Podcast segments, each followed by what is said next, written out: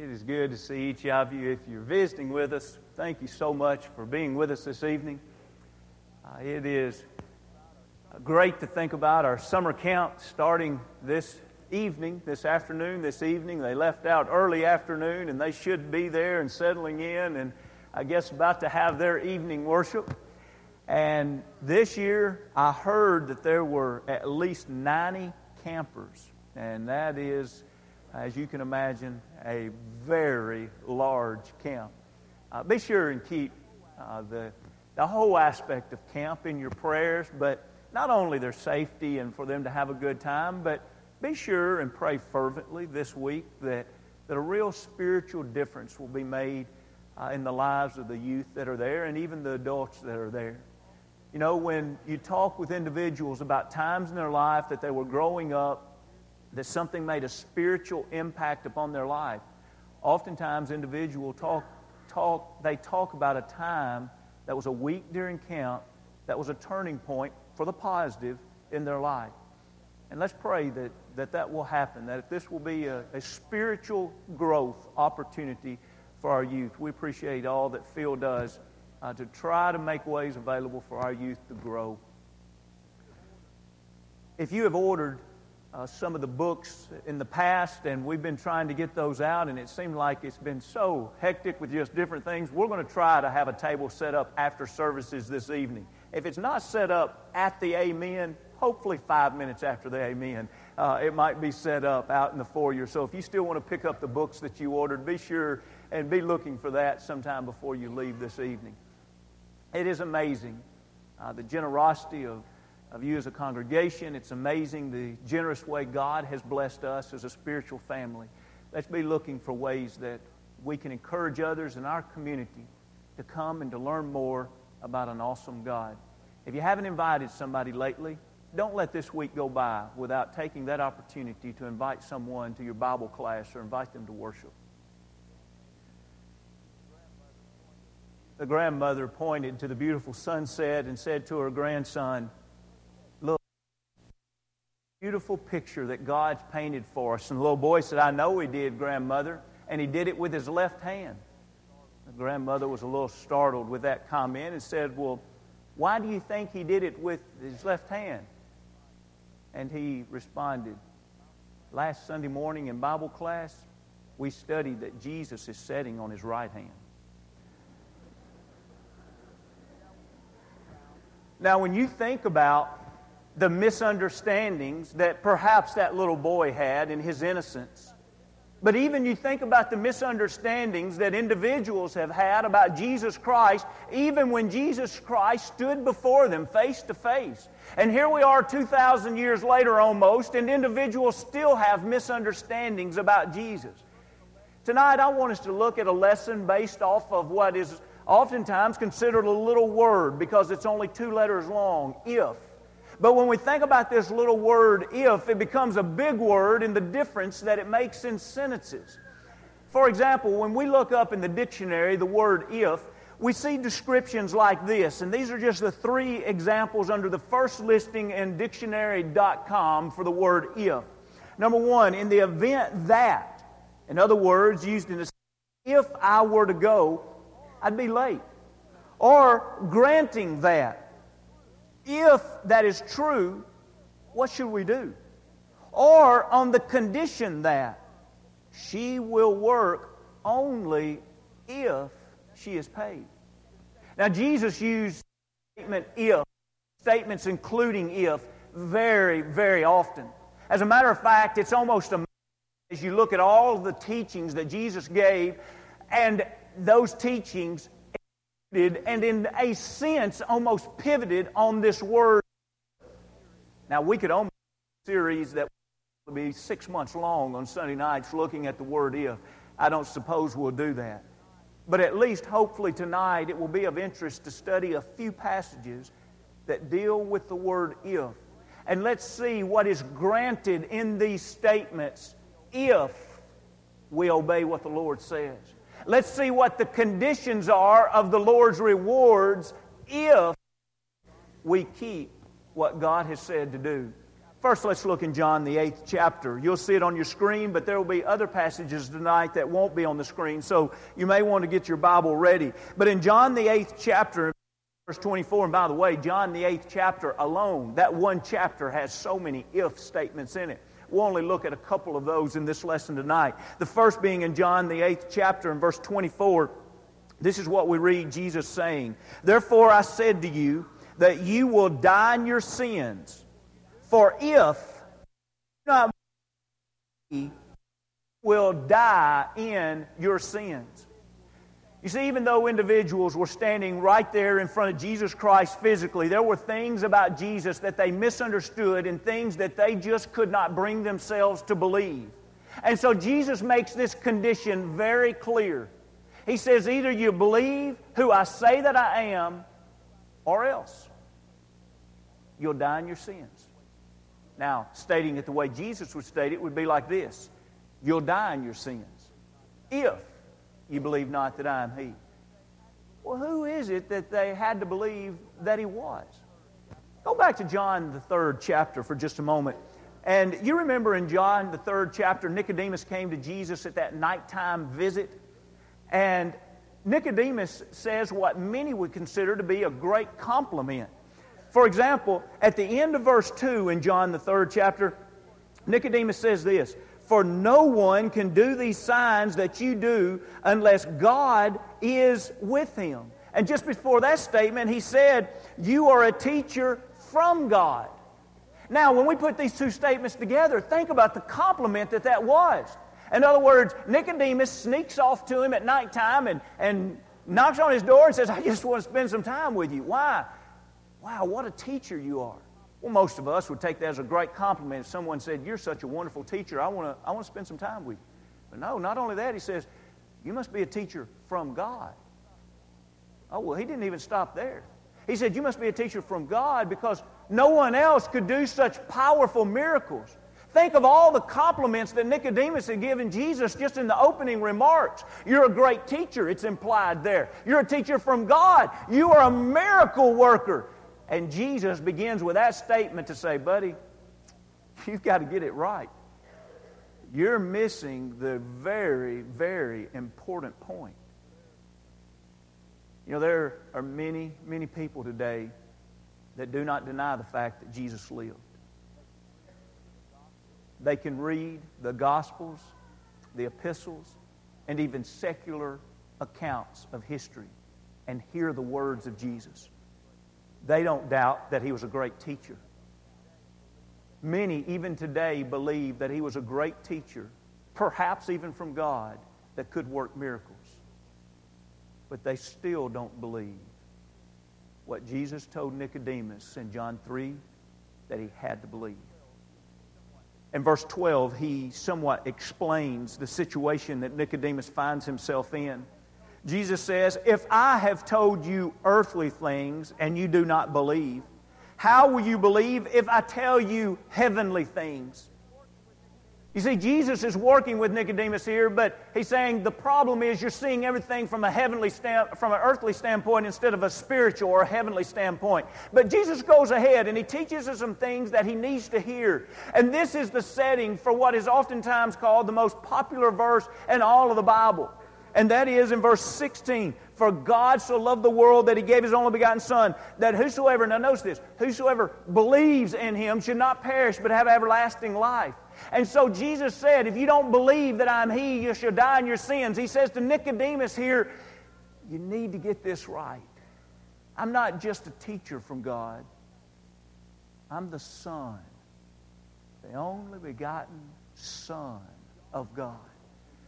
John would begin his gospel in John, the first chapter, verse 1 and 2 making sure that if anyone was going to understand anything about Jesus, they would understand it from the very first time their eyes were casted upon this book, this Gospel of John. Notice how it begins. In the beginning was the Word. That's Logos. That's Jesus Christ. In the beginning was the Word. In other words, He wasn't created in the beginning. He was there. In the beginning was the Word. And the Word was with God. And the Word was God. And He was in the beginning with God. Skip down to verse 14 and let's hear this incarnation described. And the Word, talking about Jesus, became flesh. You see, He was already in existence now in the incarnation, he took upon himself flesh and dwelt, tabernacle, meaning for a short time. He was only with us on this earth for about 33 years, and he dwelt among us.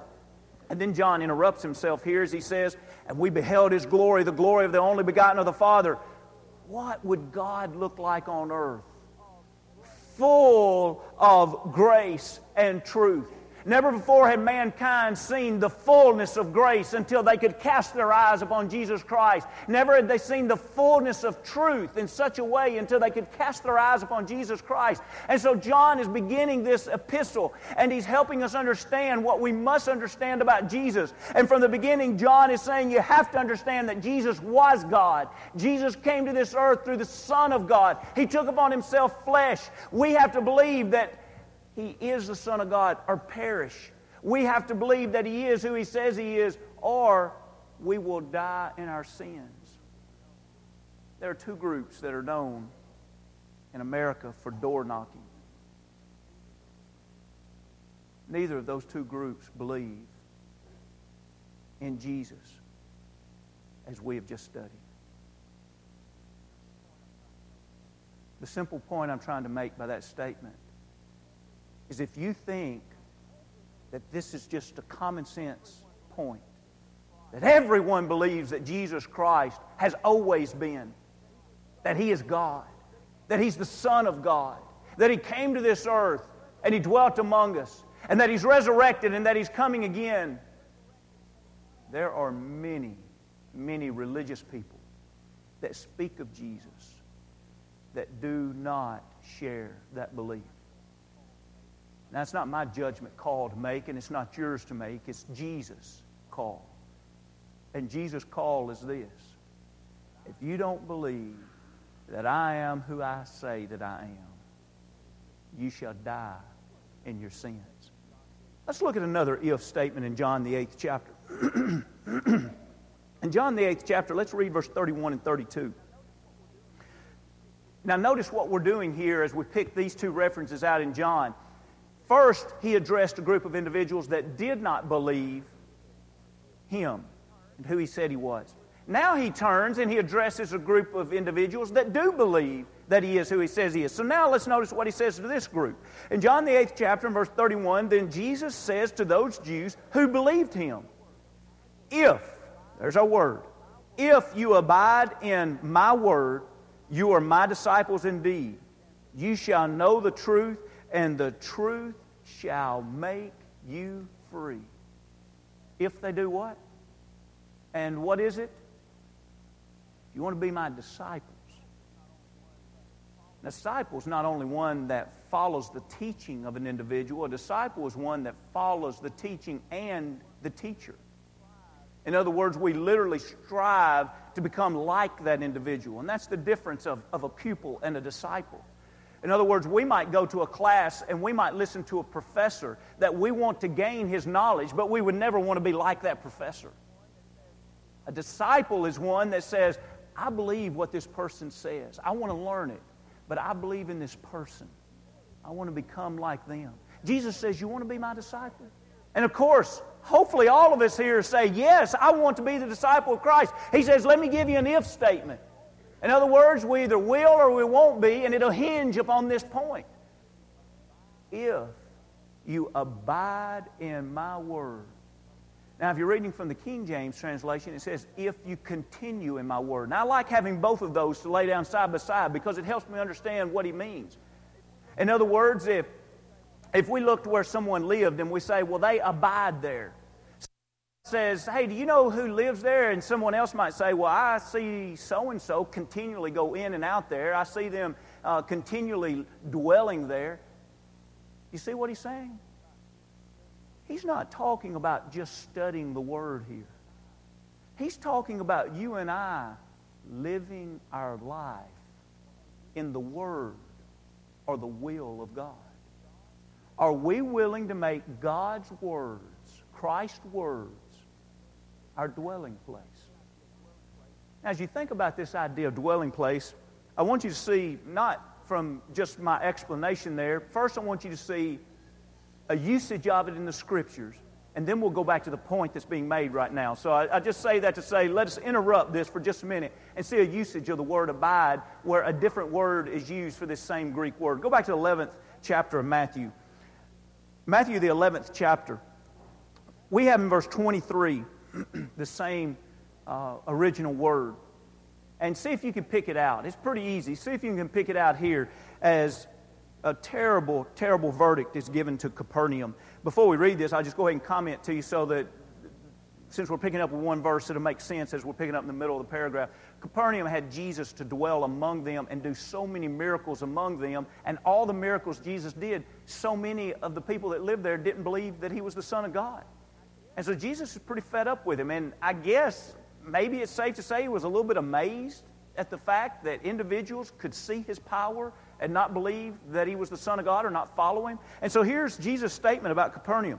Verse 23, Matthew 11 chapter, and you, Capernaum, who are exalted to heaven. Now, that's not a spiritual compliment. When he says exalted to heaven, he's talking about their city was one of prosperity. So, in other words, if you went around the area of Galilee and you said, What's a wealthy place to live? They'd say Capernaum. What's an exalted place to live? In other words, this is exalted to heaven. It's more like an expression of speech. And so they're exalted to heaven. Why? Will be brought down to Hades. Now he's talking about spiritual destruction. Why? Here's the if statement.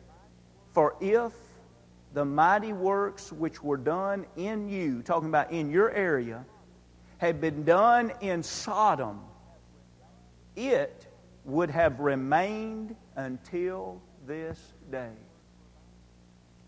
What's the word for abide? Remain. Sodom would have remained. You remember it was destroyed early in, in the Bible, back in Genesis. Jesus said, If I could have gone in there and done all the miracles I've done in Capernaum, Sodom would have abided. It would have continued. It would have remained until this very day. Go with me, if you will, to John the 14th chapter. In John the 14th chapter, as we think about now whether or not we're going to abide in Jesus Christ. Jesus gives these wonderful words of comfort in John the 14th chapter and verse 2. And some people don't really like to hear this because they're a little bit materialistic minded. And they like to think of heaven as, hey, I didn't get my mansion on this earth, and I'm going to get a huge mansion in heaven. Well, if that's what it would take to make you happy, I guess God would grant you that if you were saved because you're going to be happy in heaven. But I doubt it's going to take material things to make us happy in heaven since everything will be of a spiritual nature there. In my Father's house are many mansions. That's a, the same root word of abide. In other words, the idea is in my Father's house, there's much room. There will be plenty of places for us to dwell.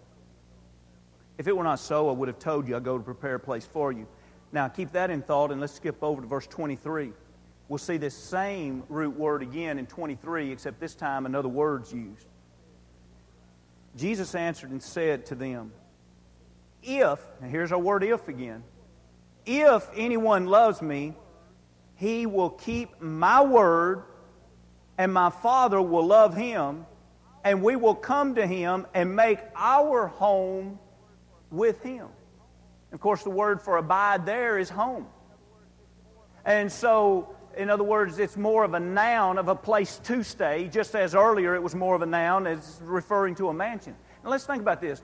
We've just read in the book of John three different ways that this word is used. The first if statement was if we want to be the disciple of Jesus, we have to abide in His Word. And then, if we will do that, if we love Him, He will abide in us. In other words, have we made room for Jesus in our life? And if that's the case, He'll make room for us eternally. Now let's go back to this point of making room in us as we choose to abide in the Word of God. If you've never experienced this, I'm sure all of us have heard of this. Have you heard about the days that once a year it's take your child to work day? Now, I wonder how many of you have done that and you thought, hey, I've, I've got to make room for my child at work today. And maybe you did some things that you don't normally do because your child was there that day, or maybe you uh, didn't do some things that you normally did because your child was there that day. And all day long you were thinking about that you have someone else with you and, and you have to work them in to your daily schedule. You know, Christians take God with them everywhere. When you're at work, you do think throughout the day, don't you, that God is here? I've made a room for Him in my life because I abide in the Word. And as I abide in the Word, God abides in me. In other words, I've made a place in my life for God. Surely all of us that are Christians on a very frequent basis throughout the day, we don't do certain things that maybe we're tempted to do simply because I can't do that with God right here. That'd be disrespectful to God, my Father, my brother Christ. Or maybe we go into our homes and, and we realize that in our homes we're always making room for God. There are things we will do or things we won't do. And, and the bottom line is it's because we dwell in the Word of God and God dwells here, and we're not going to do that in the presence of God. Friends, the Lord makes it real clear. He doesn't make it gray at all. He says, if you're going to be my disciple, you abide in my word, and I'll abide in you. But if not, if there's not that place in our life to make room for Jesus, we don't love him, according to what we just read, and we're not his disciple. Let's look at one more if statement. Let's go to Matthew, the fifth chapter, and verse 13. Matthew, the fifth chapter. Let's read verse 13. We just read what he said to those that didn't believe. We read the if statement that he said to those that do believe that if they're going to be disciples, to dwell in his word. Now let's see what he says to those that believe and how we relate to others. We just talked about how we relate to God. And let's close this lesson by seeing how we relate to others. In Matthew, the fifth chapter, we're going to read verse 13 as he says, You are the salt of the earth. But if, if the salt loses its flavor, how shall it be seasoned? It is then good for nothing but to be thrown out and trampled underfoot by men. Lord says, I want Christians, and uses the analogy to view themselves as salt. And we immediately recognize two characteristics of salt one is to enhance flavor, and the second is to preserve. Now, as we think about to enhance this flavor, we think about as we go out into the world, exactly what does that mean for a Christian to do? I wonder if we went to your coworkers or to your friends at school and we just asked them this simple question. If we called your name and said, when they come around you and work around you or they're around you in your classes at school, does it seem to make it easier for you to do the right thing? I wonder. They say, oh, yes. You know, you can always count on them to encourage us to do the right thing. Or you can always count on their example to be the right example. They just enhance that righteousness. What about if the salt has lost its saltiness? So there's no enhancing of flavor, there's no persevering there. Jesus has no problem And here's the really the whole point that I want you to about just has no thing. Flip the coin over and look at the other side. There's no value except for you to be cast out and trodden under the foot of man. Turn with me, if you will, to Colossians, the fourth chapter, and let's look at what is said in Colossians, the fourth chapter, verse 5 and 6, as it relates to this saltiness. In Colossians 4, 5, and 6, he relates it especially to how we deal with unbelievers. He says in verse 5, walk in wisdom toward those who are outside. That lets us know he's talking about how we walk, how we interact in our life with those that are unbelievers. Notice this redeeming the time. Now, he's not just talking about redeeming time. When you really look at this carefully, what he's saying is redeeming the occasions. In other words, if we talk about the time, that's a huge difference in time. What are you doing over time, or what are you doing at this time? And so he says, here, as you deal with those that are unbelievers, redeem the time. Well, how would we redeem the time, Lord? In other words, it's a purchasing back. What is it that you want us to do in these situations where we have an, an opportunity to affect a neighbor that's an unbeliever, a co worker, a friend that's an unbeliever? Isn't it interesting how clearly he lays it out? It has so much to do with our speech. Verse 6 Let your speech always be with grace now, here is what is interesting that we have the word grace being used, and here it's not talking about the gift of Jesus Christ on the cross. Here he's talking about the gift of grace that you and I are to give to non believers. In other words, it's grace in its simplest form to talk about a manner or an act that is in favor of. In other words, it's a gift. It's something that the other person would want to receive. Well, what would an unbeliever want to receive? Seasoned with salt, talking about your speech, that you may know how you ought to answer each one. The Lord tells us that there's a big if statement about us being salt. And if we're going to be salt, not only do we deal with our brothers and sisters in, in a salty, an enhancing way. But we also deal with folks out in the world. We make sure that when we have the opportunity to answer them, we make sure that our answer is a gift to them. And that it's a gift with salt sprinkled on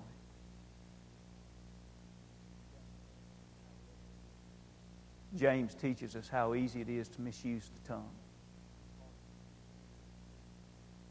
Paul teaches us here in Ephesians the reminder use the tongue, but put some salt on it.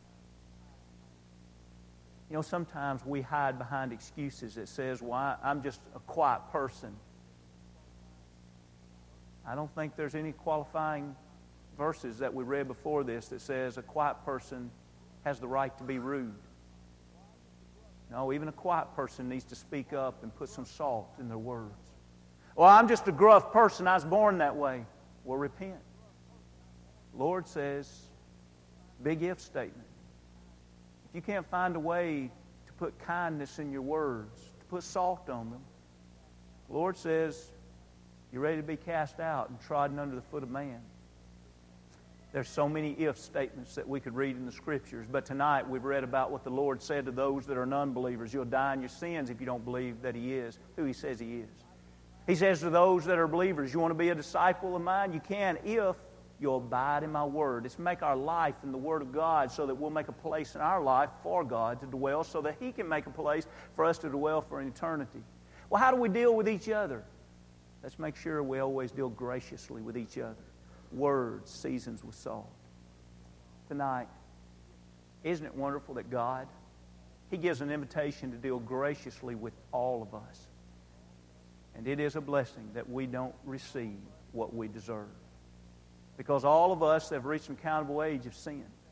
And it's only by the grace of God that we can be saved. And when we respond to God's grace, it's by submitting ourselves to His will in other words, that's abiding in that word. And so we say to God, What do you want me to do? And He says, I want you to believe that I am who I said that I am, the Son of God. and to be willing to repent of sins and turn to Him, submitting our life to Him. Not ashamed of Him, but confessing that He is the Son of God and being baptized into Christ for the remission of those sins. We come out of that water to live for Him. And if you have done that, but yet you've strayed from Him, won't you come back to Him tonight, repenting of sins and, and making life right with Him? Let's pray forgiveness. Maybe you've never been baptized into Christ. Tonight would be a wonderful opportunity to do that. Let's make sure that we leave here tonight ready to make a place for God to dwell in our life. And let's take Him everywhere we go. If we can help you in any way, come as we stand as we sing.